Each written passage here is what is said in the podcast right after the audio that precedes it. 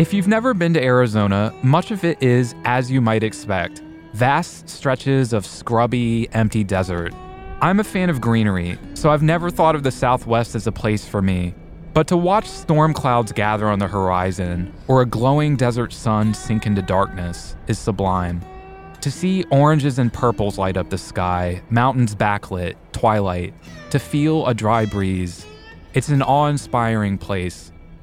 I had only been to Arizona once before, to Tucson actually. Years ago, when I did a semester of grad school, I flew in to profile a militia leader who hunted down undocumented immigrants with thermal cameras and a pack of German shepherds. Now, back in Tucson, I had a much different mission. After a trip to Phoenix, I had only a few days left to track down sources as I investigated Jerry Paisley's claim that the missing congressmen, Nick Begich and Hale Boggs, were assassinated in 1972, their plane bombed. It was here in Tucson where Paisley wed Peggy Begich in 1974. It was here in Tucson where he worked for two mafia families, the Bonannos and the Licavolis. And it was here in Tucson where I hope to figure out, once and for all, did Paisley tell the truth?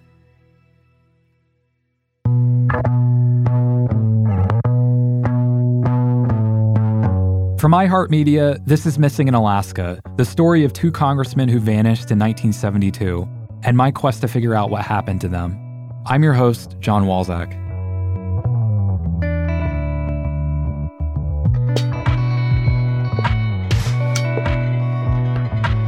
This episode, we're going to focus on two photos.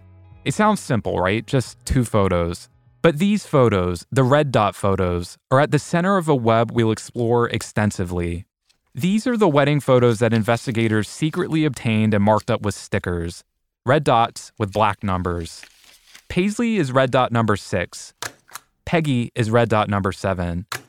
Standing next to them are mobsters, an ex cop, a judge, and others. I got the photos, the originals, from Tom Davis, who worked for the Arizona Department of Public Safety. While working undercover in Tucson in 1974, Davis secretly observed Peggy and Paisley's wedding. In Phoenix, Davis and I spoke for more than five hours. After I left, we stayed in touch. Hey, Tom, how are you? I'm doing good. I sent you a text. Davis, again, is also one of the three investigators who conducted the pivotal Paisley interview at the Pima County Jail in 1994 when Paisley first disclosed the alleged bombing of the congressman's plane. Uh, so I saw your text. Can you tell me what the text said and just how you found it out? Okay. Uh, I, I pulled up Google Maps and I went to the corner of Wilmot and Speedway. if you go there and you go in the main building, ask them where the old El Dorado Lodge used to be. The El Dorado Lodge is where the wedding took place. Turns out it no longer exists. Well, the buildings are still there, but today they're home to the Mountain Oyster Club, a private club I drove there with Paul Decant, our supervising producer. The outside hasn't changed, still stone. The inside, however, has been renovated. It's Western and ornate, a lot of wood. No more 70s decor. We sat down with Pauline Loftus, the manager. Could I show you two photos and see if any of it seems familiar? So, these are photos from a, a wedding, a ceremony, and a reception that took place in 1974 uh, on this property when it was the El Dorado. Does that look familiar? Um,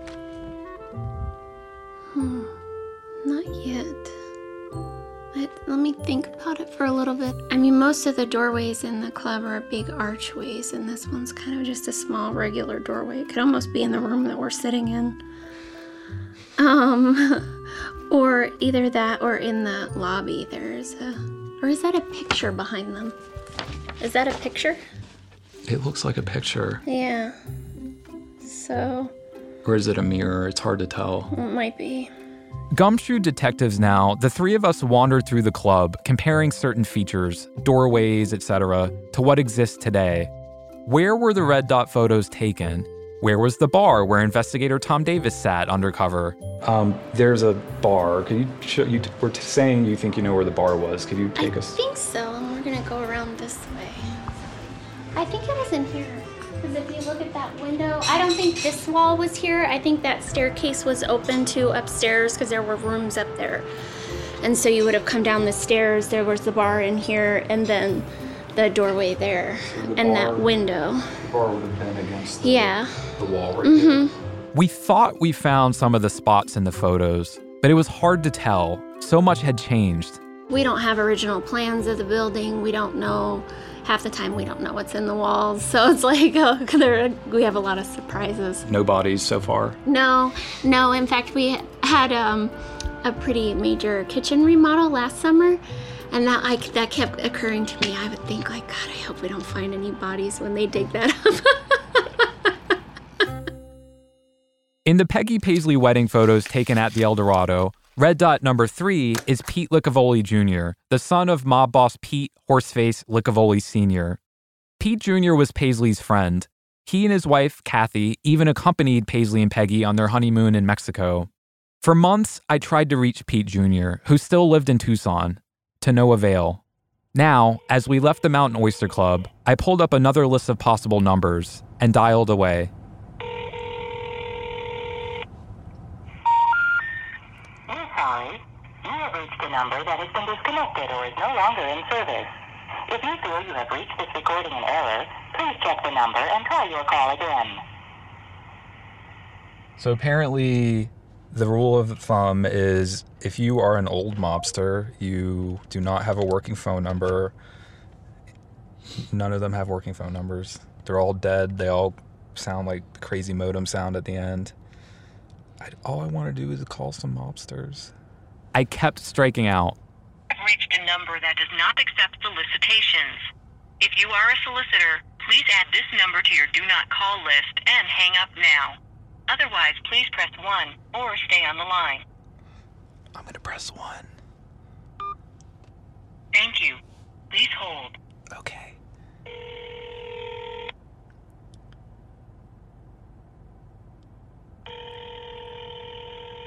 I'm sorry. This mailbox has not yet been set up by the subscriber. Please try again later. Goodbye. Jeez. Meow. Trying to block me as a solicitor. I can't leave a voicemail. Somebody doesn't want to be found. Guess we're just gonna have to go to his house then. So that's what we did. We went to Pete Licavoli Jr.'s house. At first, we circled the block. Then we pulled up, I hopped out of the car and rang the bell. Nothing. I knocked. Nothing. We drove to his brother Mike's house nearby. Mike Licavoli isn't in any of the wedding photos, the red dot photos, I think. I say I think because there are a few unidentified men. Maybe he is one of the red dots, I don't know. Like Pete Jr., Mike had been friends with Paisley. When I walked up to Mike's door, I heard a muffled TV. I rang the bell. A dog barked. Someone told it to shut up. I waited. No one came to the door. The TV cut off. I knocked. Nothing. I wondered if the Licavolis had been tipped off that we were in town. I know that sounds paranoid, but hear me out. The day before, I had spoken by phone with Louis Marconi, an ex cop who, back in the day, was friends with both Paisley and the Licavoli kids. In the wedding photos, Marconi is red dot number five. When we spoke, I played dumb, testing Marconi because I already knew the answer. I asked whether or not he attended Peggy and Paisley's wedding. He said no. I told him I had a photo of him at the wedding. He said basically, okay, prove it, send me the photo. So I cropped out everyone but him and emailed it to him. He was like, yeah, that might be me, I'm not sure. I asked if he didn't recognize himself. Maybe it was him, he said, maybe it wasn't. That was a long time ago. Yeah, okay, but you don't recognize yourself? I asked him if he still spoke with the Licavoli kids. He said no. Remember, this was the day before Paul and I went to the Licavoli's homes. This is why I wondered if someone had tipped them off. I wondered if Marconi had tipped them off. After we left Mike Licavoli's house, the house where someone was clearly home but nobody came to the door, I called Marconi again. I asked again whether or not he was still in touch with the Licavoli kids. The day before, he said no. Today, he said yes. I asked if he had alerted them that we were in town, digging. He got flustered and hung up on me. Frustrated, I turned my attention to Sal Spinelli, red dot number four. Spinelli, a mobster, was Paisley's close friend, his business partner, and the best man at his wedding to Peggy Begich. He was so close to Paisley, in fact, that even his father attended the wedding. Spinelli Sr. is red dot number eight. At the time, I wasn't sure whether or not Spinelli Jr. was even alive. I'm good at finding people, but he was a ghost. For months, I called and called and emailed and emailed and mailed letters to addresses all over the place. Now, in a last ditch effort, Paul and I drove around knocking on doors. The first was a bust, an empty house. The second was an apartment on the edge of town. So I just went looking for this apartment that we thought Sal Spinelli might be in, and I knocked on the door, had to walk through this apartment complex, and it was this kind of dingy, dark little corridor. So I was hoping I didn't get jumped. um, but uh, I knocked on the door and I could hear a woman and then another woman. And then I could hear them talking about me. Just like, who is this guy? Like, don't answer it. Should I answer it? Like, he might ask about Graham or Grant. And so I don't, I'm like, are they hiding some old lady or I don't know. It was weird. And then I started walking away and I circled around the building because I said I was I was looking for Sal, and then they were completely quiet. And I stood there for like a minute, and I walked around the building. Started to leave, and this guy pulled up in a car, and asked me like, "Hey, are you banging on the door looking for a Sal?" And I said yes. And he said, "Oh, I don't know no fucking Sal, so don't don't do that again. Don't bang on the door again." So this is Sal possible address number two. The first one was uh, for sale and nobody was living there. So on with Sal spelunking, hunting. Please don't use this audio. We checked more addresses, but none worked. Turns out Spinelli's dead. So too is Toby Levetter, red dot number 12, the judge who presided over Peggy and Paisley's wedding. Interestingly enough, Levetter also presided over Sal Spinelli's 1968 extortion trial. Go figure. As afternoon melted into evening, Paul and I decided to make one final stop at the home of Al Ganem, red dot number one. Except that failed too. Ganem lived in a gated community, and we couldn't get in. By the way, poor Paul. That day was his birthday, and he was stuck driving me around Tucson looking for old mobsters. So we went back to our hotel and and then we kept working into the night. But work is a stretch. Paul is something of a foodie, so I told him to just pick a place wherever he wanted and we'd go there for dinner.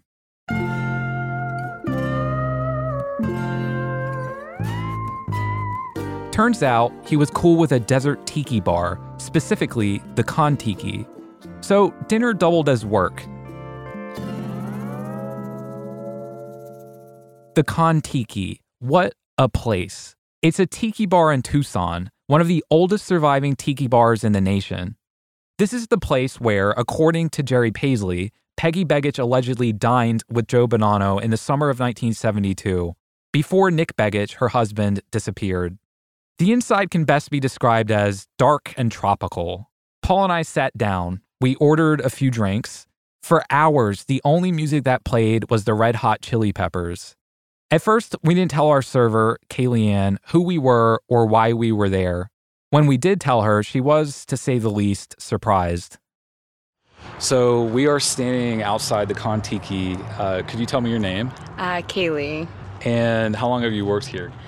I've worked here, I think, about five months so far. Yeah. And what do you know about this place? How old is it? Uh, well, it was either 62 or 63 that it first got established. It started as a fine dining steak restaurant, from what I've heard. Uh, people say that the interior has barely changed, besides the point that they got rid of the red carpet finally this past year. And we've had like birds and lizards outside on what is our patio now. So, have you ever seen any mobsters in here?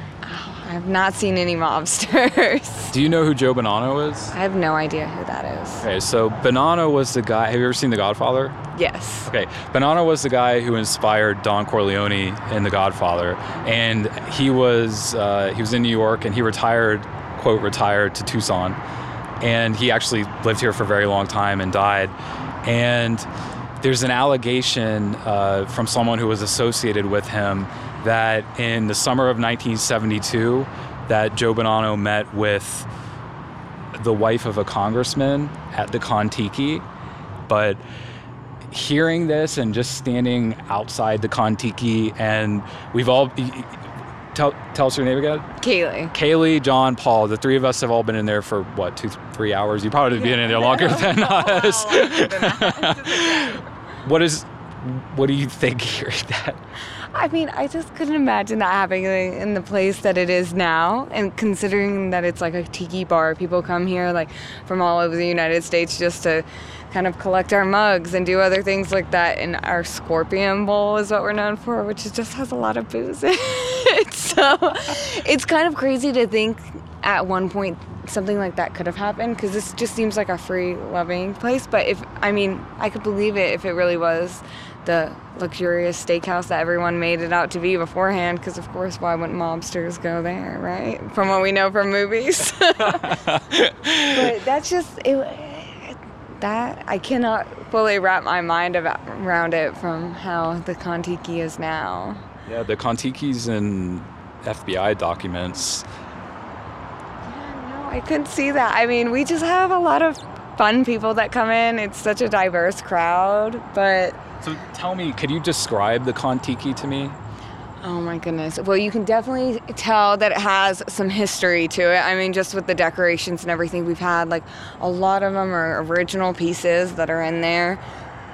Uh, I mean, it's just a fun place. It's so, when you drive up to the Kontiki, you're thinking, what is this? Because the buildings on the side, it, some of them aren't filled, like some of the storefronts and all that. And you just walk inside and it's like you're in your own little oasis and you're like there's no way that in the middle of tucson arizona could be this place and i mean people just come here to have fun have a good time escape it's an island escape and, and, to hear the allegation that allegedly an assassination plot was hatched partially at the Kontiki and that it's in fbi documents i mean the tiki's supposed to be a happy place. Even my manager, he's like, it's it's a tiki day. It's a tiki a day in tiki paradise. So I couldn't imagine that an assassination was planned in the tiki.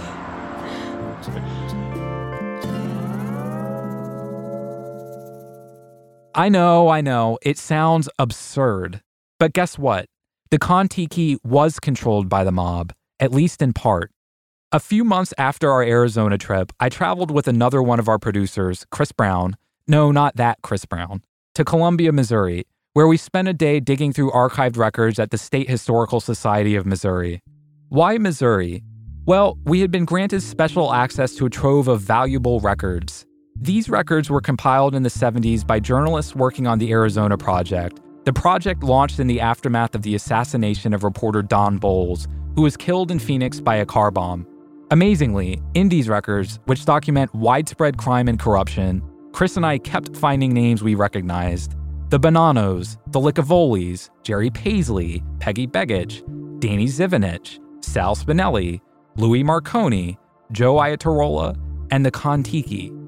Yes, even our beloved Kontiki. I found the Kontiki described three times as a mob owned business, specifically that Pete Licavoli Sr. owned it at the time, at least in part. Again, the Kontiki was the place where, according to Paisley, Peggy Begich allegedly met with Joe Bonanno. In the records, I also found a memo dated December 16, 1976, written by Alex Dressler, the reporter who secretly observed Peggy and Paisley's wedding. The subject? Bill Bonanno, Joe Bonanno's son. Quote, DS 40 is a confidential law enforcement source in Anchorage, Alaska. He told me that one of his confidential informants, a woman, was on a Hughes Airwest flight December 4, 1976, from Phoenix to San Jose. On board the plane, sitting next to her, was a man who identified himself as Bill Bonanno. When she told him she was from Anchorage, he stated that he had a bar in Anchorage. Because of Sal Spinelli and Jerry Paisley's involvement with a bar in Anchorage, and the fact that they have been close to Bill Bonanno in the past, it is conceivable that Bonanno meant that this was his bar, end quote. If this source was accurate, and if Bill Bonanno was referring to Paisley's bar, then he was, in fact, referring to the Alaska Mining Company, the bar co owned by Paisley, Peggy Begich, and Danny Zivinich, as his bar, a Bonanno bar.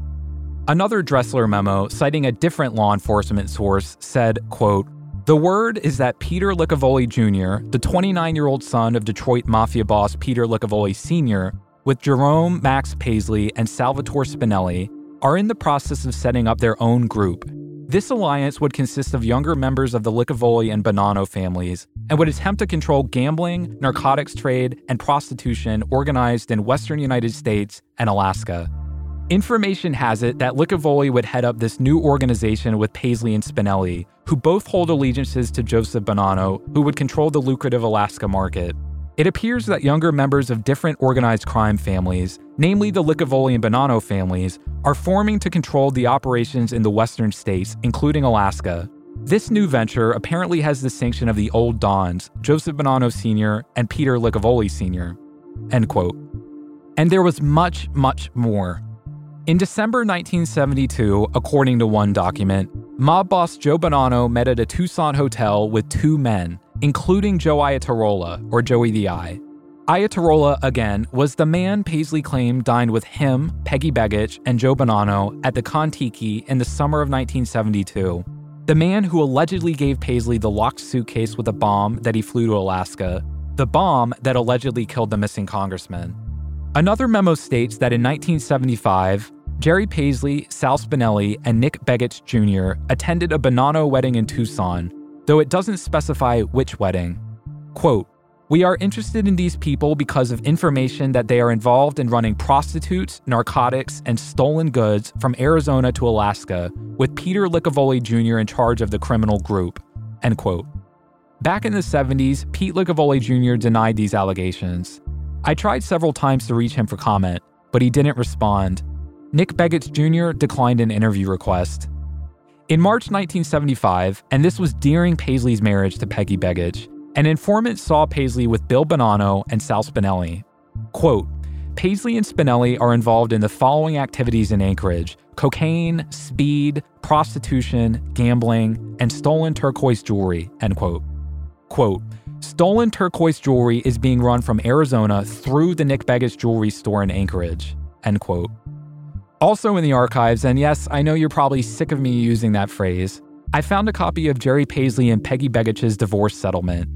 Paisley and Peggy filed for divorce on March 8, 1976, reconciled, filed again for divorce on September 30th, 1976, and finally were granted a divorce on November 16, 1976. As part of the divorce settlement, Peggy kept several pieces of land in both Arizona and Alaska. Paisley renounced his interest in the Nick Begich Jr. jewelry store. Peggy kept a 1976 Buick wagon, a 76 Oldsmobile, a 74 Jaguar, and a 73 Datsun. Quote, Jerry gets the 75 Caddy, end quote.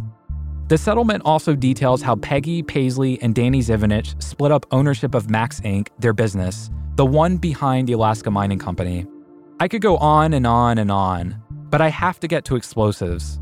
In the red dot photos, the Paisley Peggy wedding photos, there are three unnamed men. Now, via these records, I was finally able to identify one of them as Robert Thomas Smith, or Bobby Smith.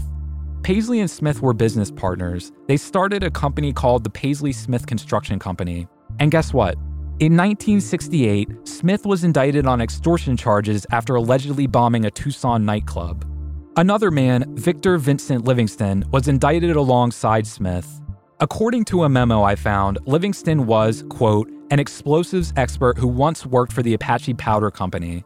Smith reportedly is a driver for Livingston when they're on a job, end quote. So here we have a man in Peggy and Paisley's wedding photo, one of the red dots, who was a driver for and indicted alongside an explosives expert who allegedly bombed a Tucson nightclub in 1968. But wait, there's more.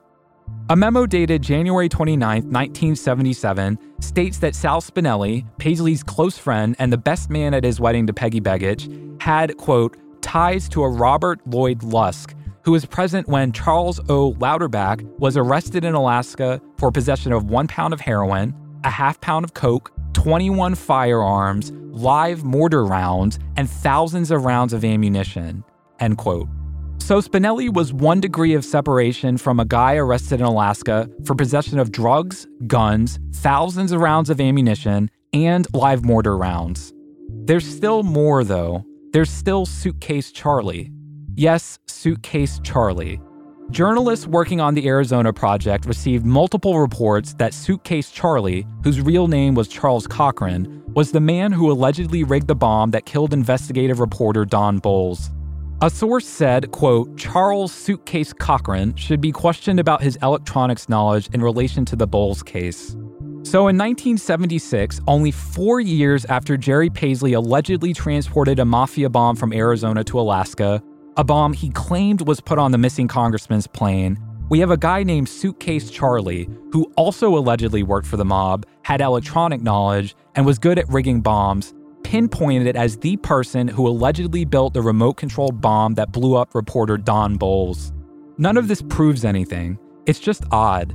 It shows that there was at least one mob connected explosives expert in Arizona in the 70s able to build a high tech bomb. And another twist. Remember, and it's okay if you don't, I get it, this is a lot of information. A man named Victor Livingston? Livingston was the explosives expert tied to Bobby Smith, Smith attended Paisley and Peggy's wedding. Livingston was indicted in 1968 for allegedly bombing a Tucson nightclub, and Livingston once worked for the Apache Powder Company. Well, here's the twist. In 1984, the Arizona Republic ran a series of articles detailing how terrorists responsible for more than 30 bombings in the Philippines around 1980 were trained in the desert near Tucson, and, wait for it, the terrorists used explosives purchased from the Apache Powder Company. Yes, these terrorists in the Philippines were trained in the desert near Tucson by a man who bought explosives in 1979 and 1980 from the Apache Powder Company, the same Apache Powder Company for which Victor Livingston, the explosives expert with ties to Bobby Smith, worked. The same Bobby Smith who attended Paisley and Peggy's wedding and started a construction business with Paisley. According to the Republic, a smuggler involved in the terrorist ring was arrested at the Manila airport after, quote, one of his suitcases was found to contain bomb components, including 15 sticks of dynamite wrapped in brown wax paper marked Amigel Number 1, Apache Powder Company, Benson, Arizona, October 19, 1973. So around 1980, terrorists in the Philippines used dynamite with a stamped on date only one year after Nick Begich disappeared dynamite procured from a company, the Apache Powder Company, for which Victor Livingston worked as an explosives expert. The same Victor Livingston whose driver was Bobby Smith, the same Bobby Smith who attended the wedding of Peggy Begich and Jerry Paisley and started a construction company with Paisley. This is a lot of information, I know. So, to recap, the Arizona Project records document close ties between Jerry Paisley and the Bonanno and Licavoli families. They show that Joe Bonanno and Joe Iatarola, or Joey the Eye, were spotted together two months after the congressman disappeared, only a few months after Bonanno and Iatarola allegedly met with Peggy Begich. They show that Paisley was one degree of separation away from an explosives expert who procured dynamite from a company whose dynamite was later used in more than 30 terrorist attacks in the Philippines. They show that Sal Spinelli, Paisley's close friend and best man, was one degree of separation from a man arrested in Alaska with live mortar rounds. They show the possibility that the Bonannos had some stake in the Alaska Mining Company, the bar run by Peggy Begich, Jerry Paisley, and Danny Zivinich. These records show so many things. Now, do they prove that the missing congressman's plane was bombed? Absolutely not. But in my opinion, it becomes harder and harder to write off Jerry Paisley's allegations when you're looking at an avalanche of documents prepared not by me, but by a team of 40 investigative reporters back in the 70s, documents that back up parts of Paisley's story.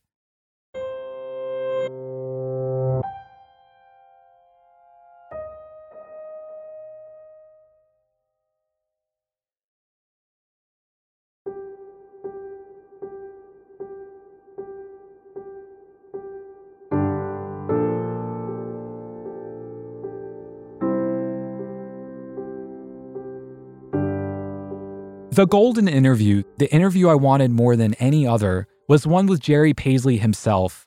Unfortunately, Paisley died in prison of liver cancer in September 2010, a year before I started researching this, so I never had a chance to speak with him. However, in 2014, I found something interesting an old blog written by an anonymous Arizona prisoner who used a pseudonym and mailed out dispatches that someone else posted online. The name of the blog? John's Jail Journal. On it, the author wrote frequently about his friend Two Tonys, a fellow prisoner he described as a mafia mass murderer who left the corpses of rival gangsters from Tucson to Alaska. Two Tonys was, quote, a Detroit Irish Italian whose wit could upstage Rodney Dangerfield's. I was highly suspicious by this point that Two Tonys was, in fact, Jerry Paisley. The blogger quoted Two Tonys as saying, quote, I sent a few motherfuckers to the other side, but if they were alive today, they'd probably be trailer park trash eating out of Chef Boyardee cans, so I did him a favor. He described Two Tonys as a fan of the author Tom Wolfe and as someone critical of mass market fiction. Stephen King, for one, according to Two Tonys, was, quote, running a fucking McDonald's franchise. He's pumping out books like he's making quarter pounders. Two Tonys was also critical of pop music. His words, not mine. Quote, don't give me no country and western with some hillbilly whining about how some granny got drunk and ran over him in a pickup truck. Don't give me no rap with egotistical ghetto stars singing about their bitches' big booties, how much jewelry and money and dope they've got, and how they're driving around in Benzes with bottles of Cristal in one hand and a crack pipe in the other. Gimme Handel's Messiah. Gimme Strauss's Thunder and Lightning.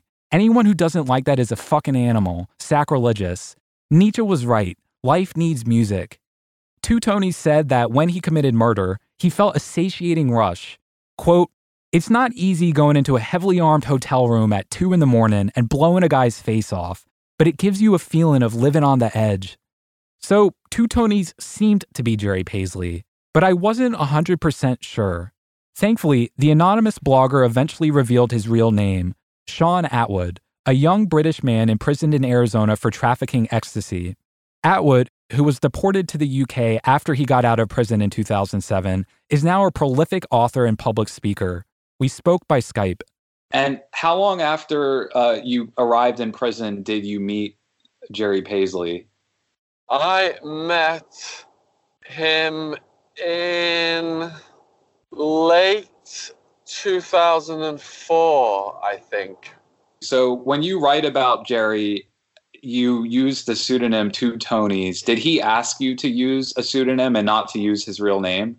Yes. Um, is it uncomfortable for you that I know who Two Tonys is? What is slightly uncomfortable is that he asked me not to bring any heat on his ex and their family. Mm-hmm. So he asked that everything regarding their descriptions be substantially changed. When you say his ex, you mean one of his wives? Yes. His first wife or, or second? Paisley's second wife was Peggy Begich. What did he tell you about Peggy? I mean, did what did he his marriage to her? How did he describe that? He said it was one of the happiest periods of his life, but he fucked it up. Did he say why he fucked it up or what what led to it? Yeah, because of that addiction to the lifestyle and because he'd got on cocaine which exacerbated his dark side. But did you did you sense any animosity on his part toward Peggy? No. I felt felt more the other way around that he felt that that he had been in a good situation and that he'd brought her a lot of problem problems and trouble and risk. Attwood stood out in prison. His nickname was England. He was an intellectual who read more than a thousand books in less than six years. Paisley took a liking to him. Can you describe Jerry to me? What was he like as a person? What was his personality like? What did he look like? Like when you first met him, can you describe that? Very confident, very charismatic. He'd already served a considerable amount of time in prison, so he was an older guy, a bit like Uncle Junior character out of The Sopranos. And if you've ever watched a movie like Goodfellas or Casino, it was like he just walked off that movie set the way he spoke, his mannerisms, just like a character out of Goodfellas or Casino. Eventually, Paisley asked Attwood to write his biography on the condition that he continued to mask Paisley's identity even after Paisley died. Paisley told Attwood that he wanted to protect his family. And I think this is very important because if Paisley was a full blown sociopath who just craved media and attention and notoriety and fame, why would he care whether or not he was named in his own biography after he died? In 2018, Attwood published Paisley's biography, The Life Story of Two Tonys, in a book called The Mafia Philosopher. In parts of the book, Attwood used composite characters and situations, so I'm not going to quote from it directly. Interestingly enough, there is no mention of Paisley's claim that the missing congressmen were assassinated. Were you aware that he made these claims in 94, 95, that he told investigators that he transported explosives to Alaska and that uh, he played a part in, at least in terms of transporting a bomb in the plane going down? No, I was not aware. He never dis- discussed that with you? No. Now, Paisley could have discussed these claims with Attwood and asked him to keep them quiet, but Paisley's dead, so we only have Attwood's word here, and I believe him. Attwood and I discussed the issue of truth. Again, who do we as a society choose to believe? Who do we instantly write off? This might sound purely philosophical, but it's not.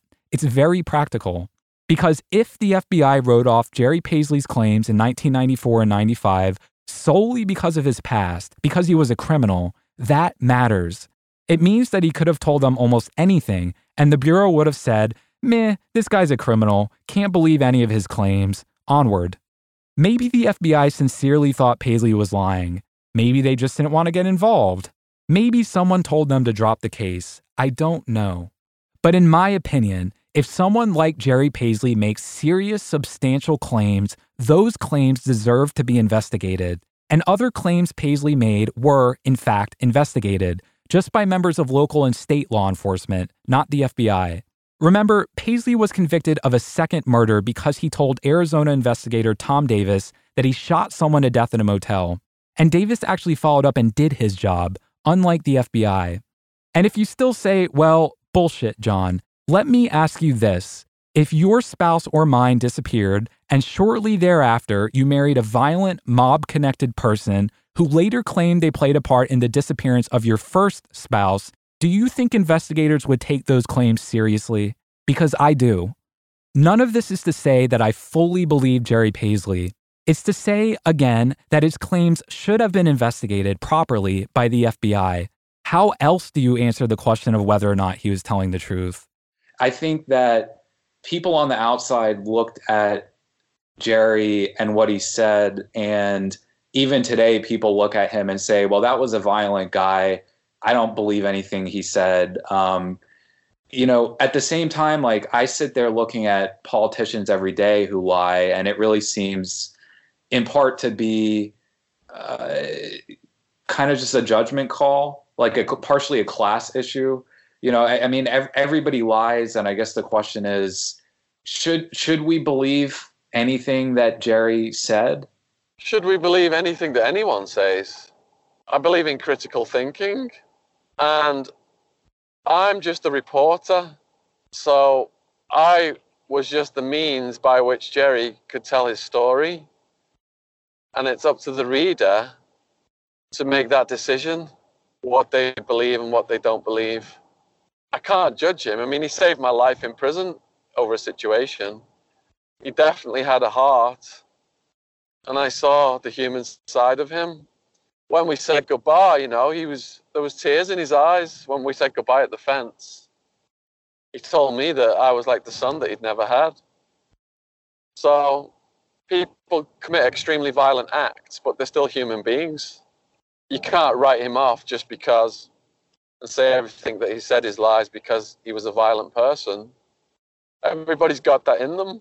That's one thing he taught me. I asked Attwood what else Paisley shared with him about Peggy Begich.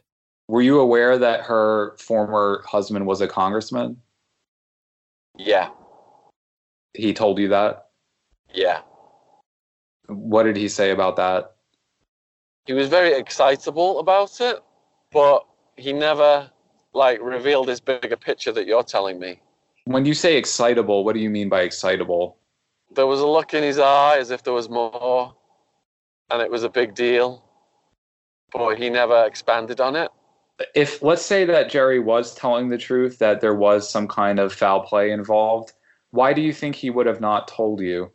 Okay, I I can't.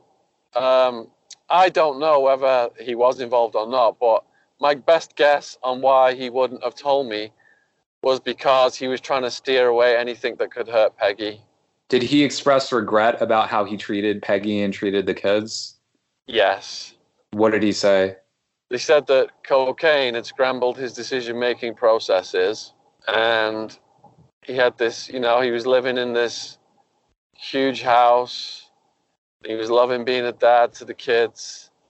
And his own kid would come out from Arizona and it was all hunky dory. And then he just started slipping into his old ways, but even worse because he started murdering people and he just let the family down and brought a lot of risk and danger into their lives. Did he ever discuss taking part in any bombings uh, for the Bonannos? Like I, my Yeah. understanding, he did. Yeah, he bombed um, the wig salon. He bombed. Um, it's in the book. I can't. I can't specifically remember off the top of my head right now, but he dynamited a few places for the Bonannos. Was one the a judge's house? A judge named Evo Di Yeah. Yes, that's it. Yeah, I 100% believe he did that. Why? He just was really proud of it, and there didn't seem to be any ambiguity when he was telling me that. He So- didn't want any. He didn't want things, any details changed. He just told it me straight. So you, you understand why all of this is so fascinating to me. You have a guy, you know, I'm not I'm not judging, you know, Jerry. I never met him, but you have a guy who was a multiple murderer, a bomber, ties to the Bonannos and the Licavolis, marries the widow of a missing congressman 16 and a half months after her husband disappears. Later tells investigators that he transported explosives to Alaska uh, and that somebody else, another man who they later went into business with, um, told him that he put a bomb on the plane and that he was given equity in the business because of uh, his role in the alleged assassination. You understand why this is so absolutely like fascinating to me. Yeah, I do. I really do. You know, I, write books with conspiracies. Um, I wrote a book about Barry Seal, the, the CIA cocaine flying pilot, and all this stuff is fascinating to me as well. And it's just a shame that, you know, he didn't reveal any of that to me. It's it's interesting because I I would have thought that if he would tell anybody, he would tell you. And as far as I can tell, other than discussing it in 1994 and 95, he never shared the story with anybody ever again. So he didn't even tell me that he'd discussed it with the investigators, which indicates to me that there was a lot more to that story that he didn't tell me. If he wouldn't tell me even that, then what else did he know?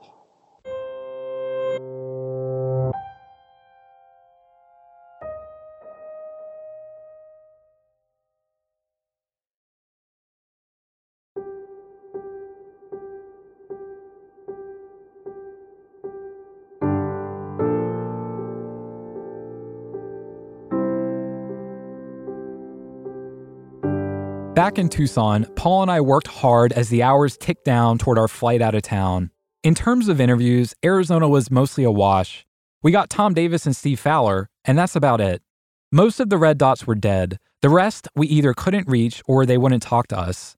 So we decided to use our remaining time to visit places tied to the story. We visited the Sahara Motel, where Paisley murdered a man. Now it's an apartment complex. We visited a plane graveyard, but that was just for fun. And at the very end, we visited the Spanish Trail Motel. It's been a, a long trip in Arizona. Paul and I have been here a few days, and we have had people back out of interviews. We've been calling numbers left and right. Uh, old mobsters apparently don't like phones or email. Uh, don't, don't really like to be contacted. So, yeah, Paul and I are standing at the Spanish Trail Motel in Tucson. The sun is almost completely behind the mountains. It's getting dark, it's breezy. The sky is pink and purple and blue, and you can see palm trees. And we're on the periphery of this beautiful old motel that's now completely decayed. There's rust and broken glass and needles and an old shopping cart, and it's very much the epitome of what you want to photograph and explore urban exploration.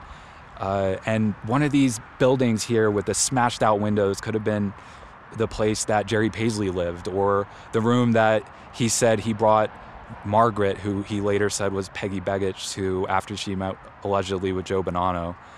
And there's only a slight glimmer of light left here at the Spanish Trail Motel. Paul, you want to hop the fence? Sure. Okay. So we're gonna. I'm gonna let Paul hop the fence first because he's 6'2". I'll, I'll just use Paul as a ladder. I'm not going to hop the fence. We didn't hop the fence. So at the end of this trip in Arizona, we're standing on the side of a rusted out motel, and honestly, there have been some surprises, but mostly it's been a frustrating trip. We haven't been able to interview many of the people that we wanted to. Nobody's answering their damn phone. We've showed up at uh, Peter Licavoli's house twice today alone, so all we're doing is circling Tucson trying to find octogenarian mobsters. And no answers, man, no answers. So the sun's almost gone, and hopefully somebody doesn't jump out of a bush in this creepy alley and, and you know, shove a shiv in my rib. Thankfully, though, our Arizona trip wasn't a total bust. We got two good interviews. And remember Bob Martinson, the man who broke the news to me via text that Cokie Roberts, Hale Boggs' daughter, died? The Bob Martinson I told you was important and asked you to remember? Well, on September 17, 2019, in that very same text, the one in which Bob told me Cokie died, he also sent me something I had been waiting on for weeks the exact coordinates of where he found part of a Cessna, part of what could be the missing plane. So, armed with this, a latitude and longitude, we were off to Alaska.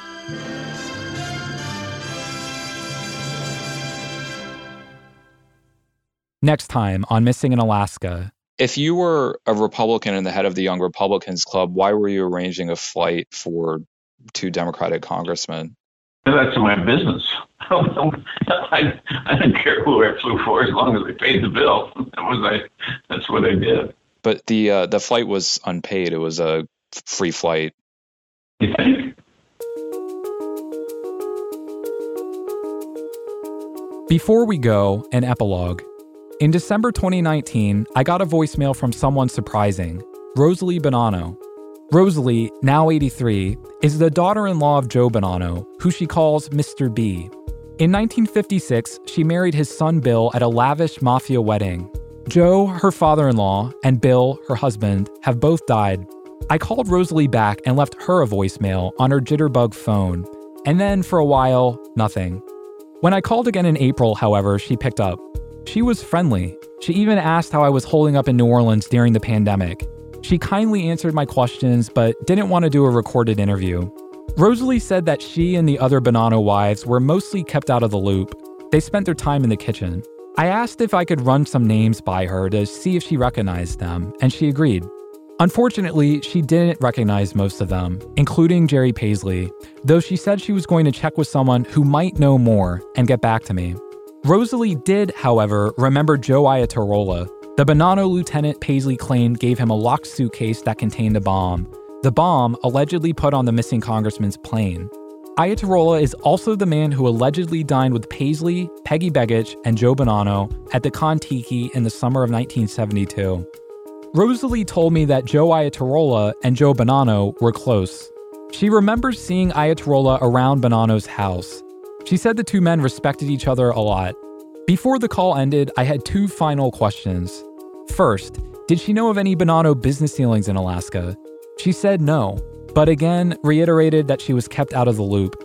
And I asked whether or not any documentation from the 70s still exists receipts, checks, diaries, stuff like that.